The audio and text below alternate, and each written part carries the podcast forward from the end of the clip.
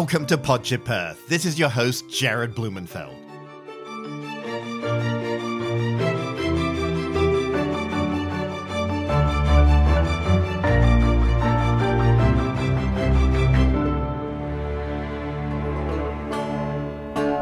Bet you're going fishing all of the time. Baby going fishing too. This week, I go in search of salmon in the Pacific on board the fishing boat Tuna Palooza with fishermen Mark Gorlick and John McManus. Salmon face incredible odds traveling from their inland birthplace to the open ocean, where they mature for several years before making the perilous journey back home to spawn at the end of their lives. The salmon we're looking for have a life cycle that's been shaped for millennia by California's rivers. Healthy rivers determine when the fish spawn, when their eggs hatch, how fast their young grow, and how many survive their migration to the ocean. These amazing fish are the apex predator of California's rivers. Like the wolf and the grizzly, if salmon runs are healthy, it tells you a great deal about the health of the ecosystem they rely on. Dams, agriculture, and politics are all major threats to this iconic fish. The majority of California's Chinook salmon originate in the Sacramento River and its tributaries. More than 70% of their original spawning habitat in central California has been destroyed. Dams did the most damage, drying up riverbeds and cutting off access to mountain spawning streams. On the Tuolumne River, which starts in Yosemite National Park and supplies water to San Francisco, an average of 80% of natural flows are diverted in the key spring months.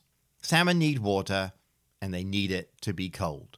50 years ago, salmon in California's Central Valley rivers alone numbered in the millions. In 2008, scientists counted only 66,000 returning adult salmons in the Sacramento River, and for the first time, officials canceled all ocean salmon fishing off California and most of Oregon. With drought for the last 6 years, salmon numbers are still extremely low. After shrimp and canned tuna, salmon is the third most popular seafood in the United States. About 600 million pounds are consumed annually. California fishermen bring in just a fraction of this total, about 5 million pounds of salmon in a good year, which we haven't seen in many years. The vast majority of salmon in grocery stores come from fish farms in the Atlantic. At the dock, I meet John McManus, who is a fisherman and the president of the Golden Gate Salmon Association, which is a coalition of salmon advocates that includes commercial and recreational salmon fishermen, businesses, restaurants, tribes, environmentalists, elected officials, families, and communities that rely on salmon. The captain is Mark Gorlick, who is the chair of the Coastside Fishing Club, a community of recreational fishermen. Mark's also the vice chair of the Pacific Fishery Management Council, which sets fishing quotas along the West Coast for 119 species of fish, including salmon, groundfish like halibut, coastal pelagic species like sardines, and highly migratory species like tuna and swordfish. As you can hear, we're already underway. Mark, where are we going today? We are going up the coast to a place called Duxbury Reef, which is off of Bolinas, California. So, John, why are we going to Duxbury Reef? We're going to intercept one of the greatest migrations on the west coast of North America that happens every year, when the southernmost population of king salmon return to the Central Valley where they were born to spawn, reproduce. They will die. Their carcasses will fertilize the Central Valley. Their offspring will come out next spring, and then we'll see them come back 3 years later. And it's a cycle of nature that's really a wondrous thing if you live in Northern California. John, when did you start salmon fishing in these waters? I didn't actually start fishing salmon out here until the mid-90s when I bought a boat. Prior to that, I'd been a commercial fisherman in Alaska, and we'd use quarter-mile-long purse seines to catch them in mass. Coming out here with a hook and line was a whole other experience. But salmon's a great food, and it's not only a great food, it actually creates community. You bring a big salmon home, it's way more than a single family can eat. You start sharing with neighbors and friends, and pretty soon you're a local hero. If you get a really big fish and you share with greater than just your city block, it's possible you can achieve legend status. Now that's a level up from hero status. What kind of boat are we in? This is a 25-foot power boat. Diesel powered, manufactured by Davis Boats of Paso Robles, California. And How long have you had it? I've had this boat since August of 2006, and it has fished salmon every year except for the closures of 2008 and 2009. So why were the fisheries closed in those years? The fisheries were closed because the population of Sacramento fall chinook collapsed down to roughly 40,000 adults. And so the fishery managers decided it was not worth the risk, could not afford to lose any fish into the fishery harvest. So the seasons were closed. They were also highly restricted for years past that. And we're in a restricted year this year because of a lack of abundance of fish. There's the steelhead, there's the chinook, there's the king salmon. Like, explain, there's all these different names. Are they different things or are they the same thing? Well, king and chinook salmon are the same. For some reason, salmon have different names depending upon what's used in the local area. The same is true of coho salmon, which are also referred to as silver salmon. These are the two species of salmon we see here in California. The coho salmon is listed as endangered, and therefore there's no retention of silver salmon or coho salmon in California. We are allowed, however, to retain chinook salmon. So that's what we're going after today? That's correct. Mark is actually a voting member of the Pacific Fisheries Management Council, so he's involved in making the decisions as to how the seasons are set, how much time and area we're allowed to fish in order to make sure we protect the stocks. So how long have you been on the council, Mark? I'm beginning my third year on the council, and I now also serve as vice chair of the council. So the scientists come before you each year and kind of lay out the evidence, and you know, do they give you kind of a range of caution, like if we want to be super, you know, cautious, take this path? If you know, how do they help you make your decisions? Well, the council has what's referred to as the salmon technical team. The members of the salmon technical team are biologists from Washington, Oregon, and California departments of Fish and Wildlife. Every year they forecast the abundance of the various stocks of salmon along the coast, and based on that abundance, an allowable harvest figure is reached, and then the seasons are crafted around the allowable harvest. This year, for example, the allowable harvest was in the neighborhood of approximately 80,000 fish, and that must be shared between the sport fishery, both inland and on the ocean, and the commercial fishery in California, Oregon, and Washington. John was talking at the beginning about how they spawn in the rivers along the coast, the coastal rivers in California, Oregon, and Washington.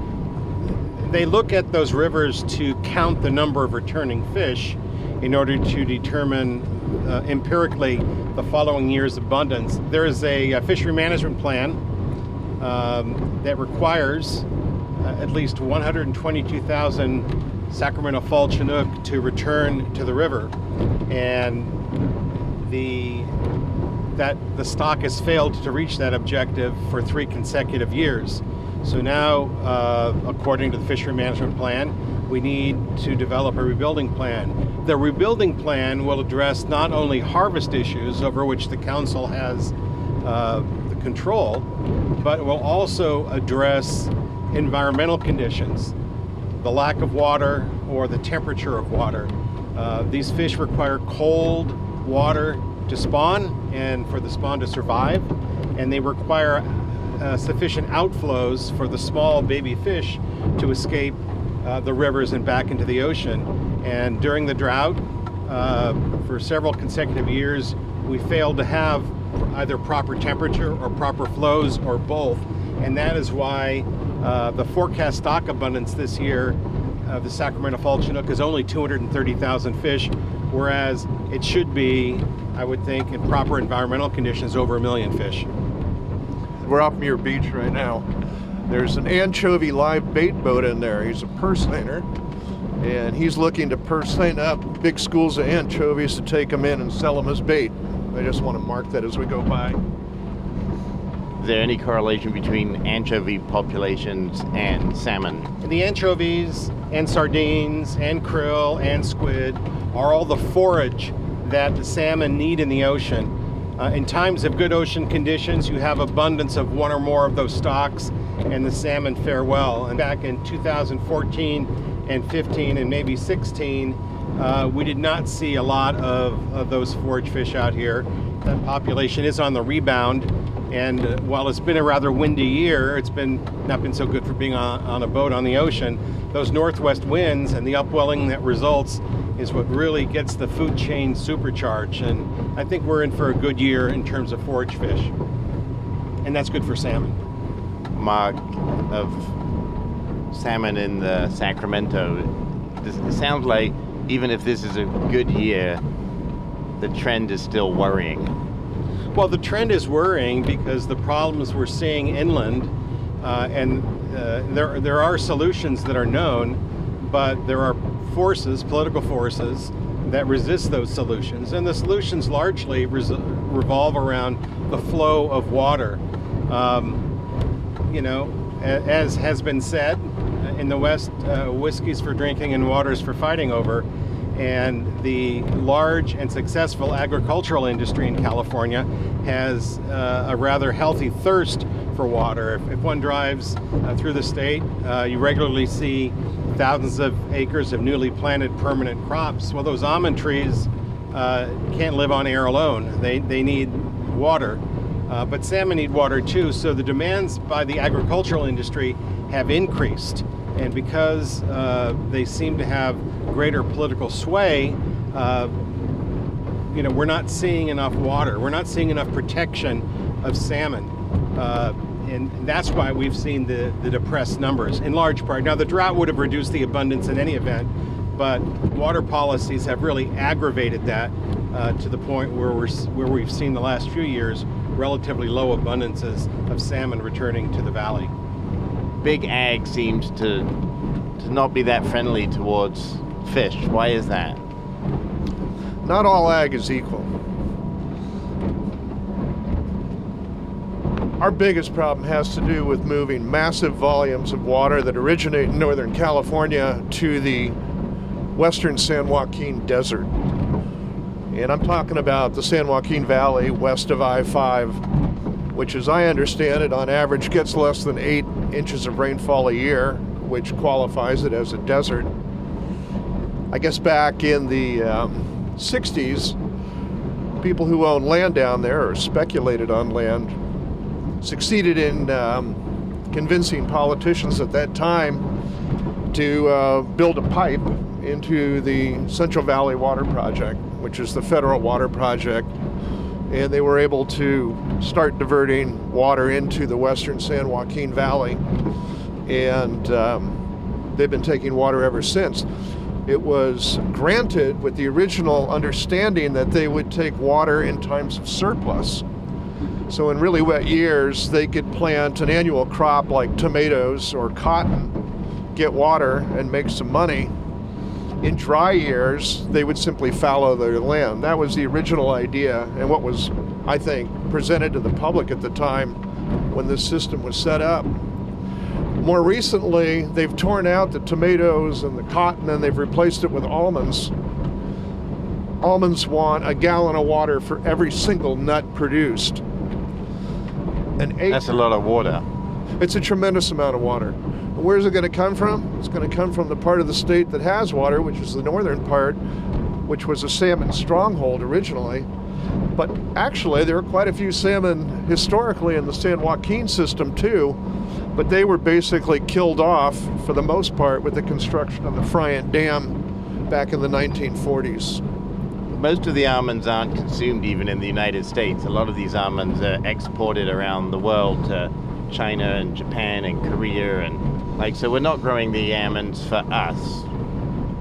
We're basically taking California water that historically raised really rich, nutritious salmon crops that fertilize the entire Central Valley. We're converting that water into almonds and putting it on giant containerized cargo ships in the Port of Oakland, shipping it to China and the other places you mentioned. The wealth that accrues from that basically ends up in the hands of a very few very big growers. So we're seeing a massive transfer of natural wealth of this state from the north to a handful of people who by and large live in gated communities in the city of Fresno. So when you go to a supermarket, the salmon's coming from pens in Scotland, in Canada, in Alaska, in Norway. I mean, we're now growing salmon in these crazy pens, feeding them full of antibiotics and all kinds of crap. I'm like, what is the difference between wild salmon and farm salmon?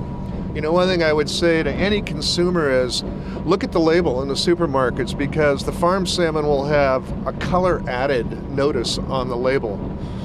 And that's pretty important to see. What you need to know about buying farm salmon is there's a tremendous amount of pollution that's generated with raising these fish, and it's basically externalized. That is, the salmon farmers don't capture that pollution and pay the cost to treat it. They dump it into the environment where it harms wild salmon and other wildlife. So is there a label or something that people can just get? How would they know that it's wild caught? It will not have the color added on it. And actually, almost every place that sells wild caught makes a point to put a label saying it's wild caught, because people know that's really what you want. It's chemical free, it's raised in nature, sustainably raised. It's a far superior product, tastes way better, it's better for you. And I'm a salmon addict. I love salmon. Wild salmon is anywhere from $22 to $24 a pound. It's not inexpensive. Yeah, it would be really good if wild king salmon were cheaper. I will say this, there's large production of wild sockeye salmon and wild coho salmon out of Alaska. And you'll see that product end up in Trader Joe's and Costco. And that's really good stuff. And that's more in the $9 a pound range. So there is some pretty good wild salmon that's available. It is true, though, that king salmon, which is the best flavor, best tasting, is pretty expensive stuff. Unless you're lucky and you get it at the peak of the season when there's quite a bit that comes on the market and the price will drop for a few weeks. It does seem like more and more people are, for health reasons, eating wild salmon though.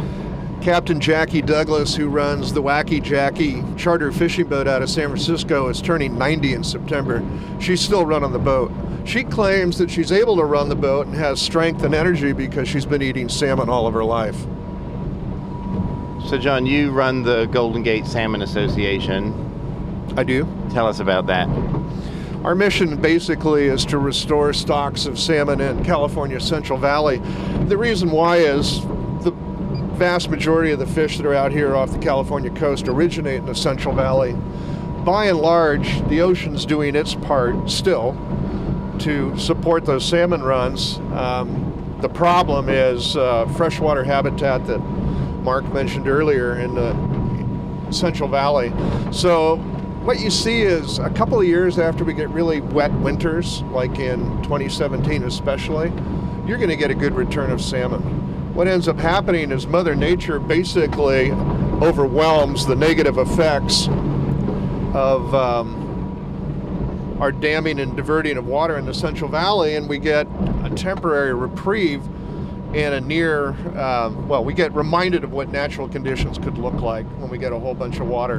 And we see a reflection 2 years later out in the ocean with big peaks, big jumps in salmon numbers. And it's really all about freshwater runoff and flow in the Central Valley. When you go to Sacramento or go and, to our nation's capital and talk to people like Secretary Zinke, are they sympathetic? Are the Sacramento legislators, do they understand the importance of what you're talking about? Well, Zinke is clearly beholden to his supporters who come from the western San Joaquin Valley. So that's shocking. Newsflash. So all of his actions appear geared towards moving the remainder of Northern California's water down to the small handful of growers who operate in the western San Joaquin Valley. That's basically where the support for the administration right now comes from. This is corruption, pretty blatant. Anybody who's been watching closely can see exactly what's happening here. We've got a lot of good legislators here in California who also see what's going on, and they're not happy with it. In the water column on the depth gauge there, so we're at 71 feet. What's the red? This is bait, more than likely anchovies that we're seeing on the fish finder.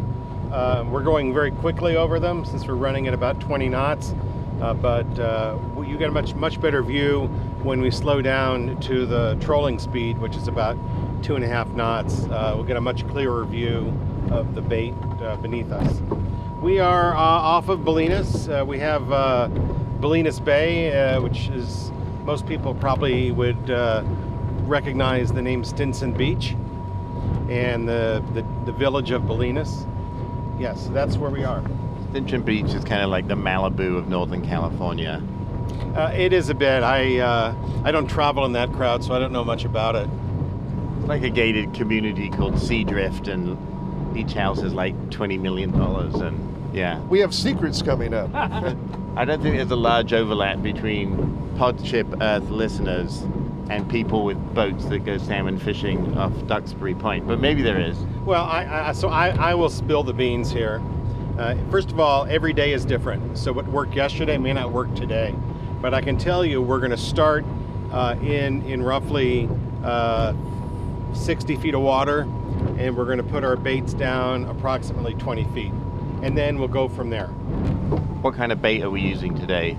We're using frozen anchovies. Okay, there's a lot of anchovies in the water or something on the fish finder, a large column there. Yeah. Yeah, you know, and you, as fly fishermen say, you need to match the hatch. So you want to use the same kind of bait that the salmon are naturally feeding on. And right now, they're naturally feeding on anchovies in the water. So we're going to use anchovies as bait. There's a rock-sand interface. We're going to be near an edge, and we might find some salmon hanging around that edge where the rock reef turns into sand bottom. Like every time I come out here, I feel like a little kid. I get so excited. Do you still get excited all these years into it? You know, I think we've got the hunter-gatherer thing program hardwired into our DNA, and there's an element of that in fishing. Why else would grown men get up at 5 a.m? To get food for the family. Exactly. My family's relying on me. How many boats are around us right now, John? There's probably 50 boats around us.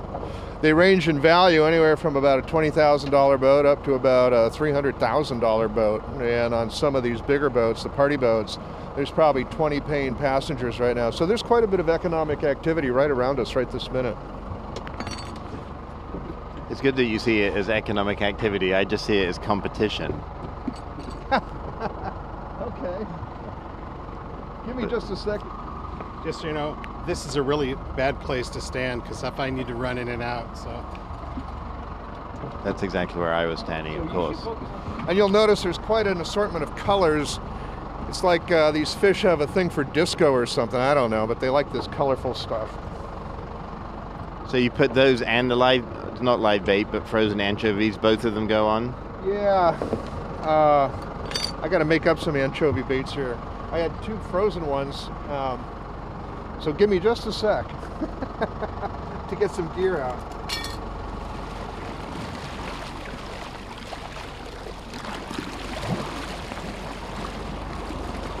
So Mark, did you just deploy those? Yeah, these are drag chutes. Unfortunately, this boat with the diesel motor trolls a little bit too fast at idle, so these drag chutes slow us down to about 2.5 knots.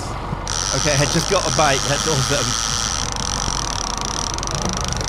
Oh wow, it's incredible. It's like a 20-pound salmon. That is so cool. Okay, we're gonna put the fish on ice, turn off the engine, and just float. A lot of birds around us. Yeah, the birds have figured out there's a big school of anchovies here. That's a male common murre. He's calling out to his chick. The fathers take care of the chicks here. They got separated somehow in the midst of all this feeding frenzy. So you'll hear the birds talking to each other, trying to get located again. So we're here, a beautiful, stunning day, very, very peaceful. Like, I have a question. So do you, as a sport fisherman, do you feel like you're also an environmentalist? Oh, yeah, absolutely. The fishermen I know are the most concerned about the resource and the most active in preserving the resource and making sure that the habitat for the salmon is preserved and restored. I mean, we had 150 years to tear the Central Valley to pieces, putting up dikes and levees everywhere and rerouting the river and putting in gigantic boulders along the riverbanks. And so now is the time to put some of it back the way it was. Most of our members actually spend a tremendous amount of time outdoors, and they see this with their own eyes. They're really close to it. They see how the natural systems work. They see the animals and the birds, and they see the different seasons in California. They live close to the elements, so they're very well aware. It seems like that we've kind of lost touch with the land, the ocean, the nature that we're protecting. But fishermen, like just spending the day out here today, kind of reconnects you to what we're here to save. I can't stress enough the value of buying a boat. In fact, we ought to move our office out here. We could just float around out here in an octopus's garden. I'd like to be under the sea in an octopus's garden in the shade. He'd let us in. Well, you know, throughout human history, except since the Industrial Revolution, it was, you know, the human contact with nature was required. It was always there. And as we've become increasingly urbanized and more technological, we've become more remote from the natural environment. And I think that being out here on the water in the wild or going backpacking in the mountains reconnects you with that natural environment. You know, fishermen have been conservationists for a long, long time, long before Rachel Carson, Silent Spring, and the modern environmental movement. It's really at our core. I like to remind people that most recreational fishermen are not terribly adept, and so we need an abundant and healthy resource for us to enjoy our pastime. That's great. I like that. Yeah. Someone's coming to the West Coast. How do they find a good fishing boat to go out on as recreational fishers? There are a number of commercial party boats, they're called, that will take, you buy a ticket and you go on. It's an open party boat. These boats are in the port of Sausalito, Berkeley, Emeryville, San Francisco at Fisherman's Wharf, and search for salmon fishing in San Francisco. They'll get plenty of alternatives. And talk about the economics, like how big a deal is this fishery? Recreational fishing in the United States is a multi-billion-dollar business, if you will, because while we think of it in terms of recreation, it generates a lot of revenue for businesses. And there's a lot of economic multiplication as it ripples through. So there's boats, there's fuel, there's food, there's bait, there's tackle. It goes on. And I think that the federal government is increasingly recognizing the economic significance of the sport fishing industry. Commercial fishing is also very important. But these days, sport fishing industry in the United States is economically more significant than the domestic production of seafood in the commercial fishing fleet. And actually much of our fish that we see in the market, and especially shellfish, is a foreign source. When you look at surveys of people and sport, like the number one sport in the United States is fishing. You know, it's something that's accessible to most everyone. Most of us live, if we're not near the ocean, we're in a lake or a river. And it's something that, especially as kids, you can get equipped for it for probably mere dollars. And it's something I think all of us grew up, you know, doing something very simple, fishing at a trout pond or off a pier on the coast. That's certainly what I did growing up in Southern California, fishing off Santa Monica Pier or Malibu Pier. It was a simple pastime. It sort of kept you out of trouble. Cool. Let's get underway.